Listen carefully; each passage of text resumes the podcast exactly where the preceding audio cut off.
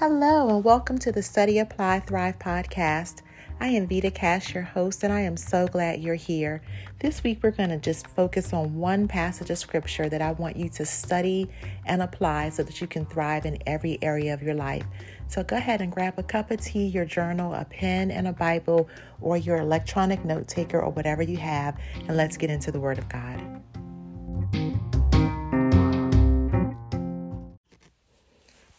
Hello, ladies, and happy new year! Happy new year! Y'all know I can't sing, right? I'm so happy that uh, God has given you a wonderful 2022, even if it wasn't perfect. I know that His blessings outweigh anything that you encountered that you didn't like. And I know that 2023 is full of promise and full of just the optimism and the hope of the Word of God. And I'm excited for what God will do in all of our lives in this season. It's January, if you haven't guessed by me saying Happy New Year. And this is the first Study Apply Thrive podcast of the year. And I'm excited because for this whole month, we're going to do this once a week. And for this whole month, I'm going to give you little nuggets to build up to you doing a vision board. Most women of faith like to do goal setting or vision boards or something at the beginning of the year just to kind of set the course. And at the beginning of the year, it's a new season. And at the beginning of any season, we think about, oh, what can I do better? How can I grow? What can I let go of? And all of these wonderful things. And it is very appropriate to do that.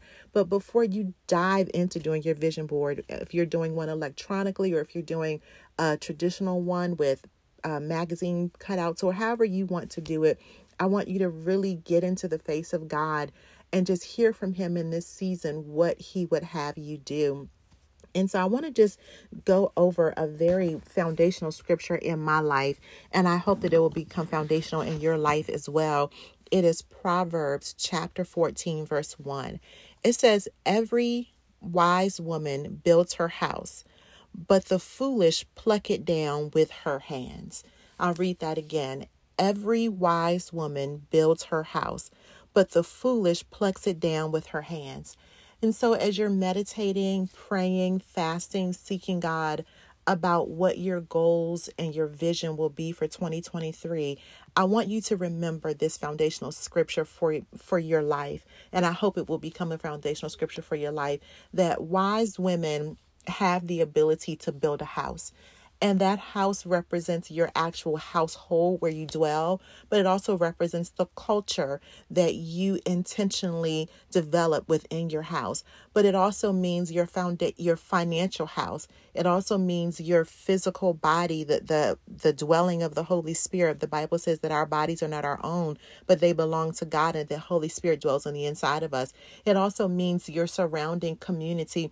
It means all of that. And we understand that God has given men the authority to be the spiritual head of the household. But here, God empowers women. That's right, women. God has never forgotten about you. You were never thought to be a second class citizen. God has always seen you with equality. It says in Genesis that God created male and female. He created both of them. He blessed both of them. He empowered both of them. So I want you to see here, according to uh, Proverbs 14, that you are empowered to build something, that God has given you the anointing, He's given you a charge. And during this month, I want you to be seeking Him for the vision and the goals that go along with that vision for you to be a home builder this year. That at the end of the year, you can look back and say, My physical house has improved.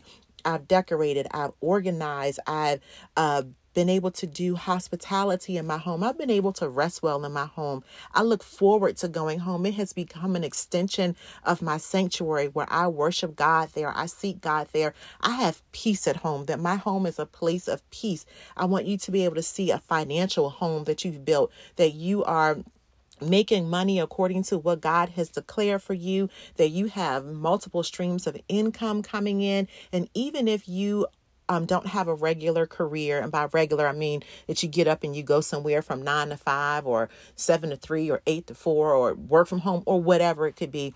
Even if you're not an entrepreneur, that God has still blessed your hands to help bring in income for your household, or you might be the sole breadwinner. That God has blessed your hands to bring in income that will allow you to be able to be a giver a seed sower and eat off the good of the land, that there's nothing that you can't do because you are a brilliant woman that's full of faith. I want you to be able to look back at the legacy that you're building with your family, that your home becomes an organic place of discipleship, that because of the culture that you're setting up, that not just your husband or your children or your friends, or depending on what season you are in life, anybody who comes in contact with you and the home that you're building they have an encounter with God. And even if they don't know to label it as such, they know that when they come into your home, there's something different there.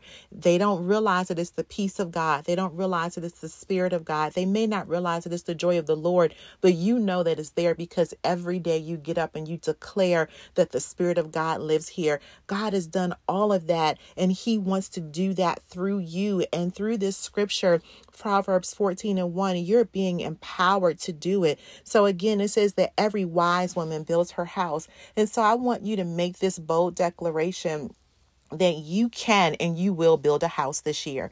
And again, that house might be a financial house, it might be building your physical body, it might be building your dwelling place, building your community, but you are a home builder. You are absolutely a home builder. The second thing I want you to declare is that the wisdom for you to do it is available. And that wisdom first is going to come from the word of God, and it's going to come through your prayer life and through your fasting and through you sitting still and allowing Holy Spirit to minister to you. It's also going to come from you learning from other people, from you having mentors and examples before you that you glean from the example that they set. It's going to come from you picking up a book and reading the book. And I hope you're a part of the Brilliant Women Book Club because we have some great things coming up this month it's going to be you're going to gain that wisdom from taking classes and then you're going to also get some wisdom from making mistakes. That's right you're going to make some mistakes but i want you to reclassify them and rename them to learning lessons. So no there weren't mistakes there were opportunities for me to learn what not to do. It was an opportunity for me to learn what not to say. It was an opportunity for me to learn who i can't trust. It was an opportunity for me to learn. And so you have the wisdom to do whatever God's called you to do. It says a wise woman, a wise woman. You have wisdom, and what you don't have, God said, if you lack wisdom, if you ask, He'll give it to you without limit. Is what it says in the book of James. And so the wisdom that you need to build that vision that you have, that wisdom is absolutely available to you. And I want you to be hungry for it and go after it.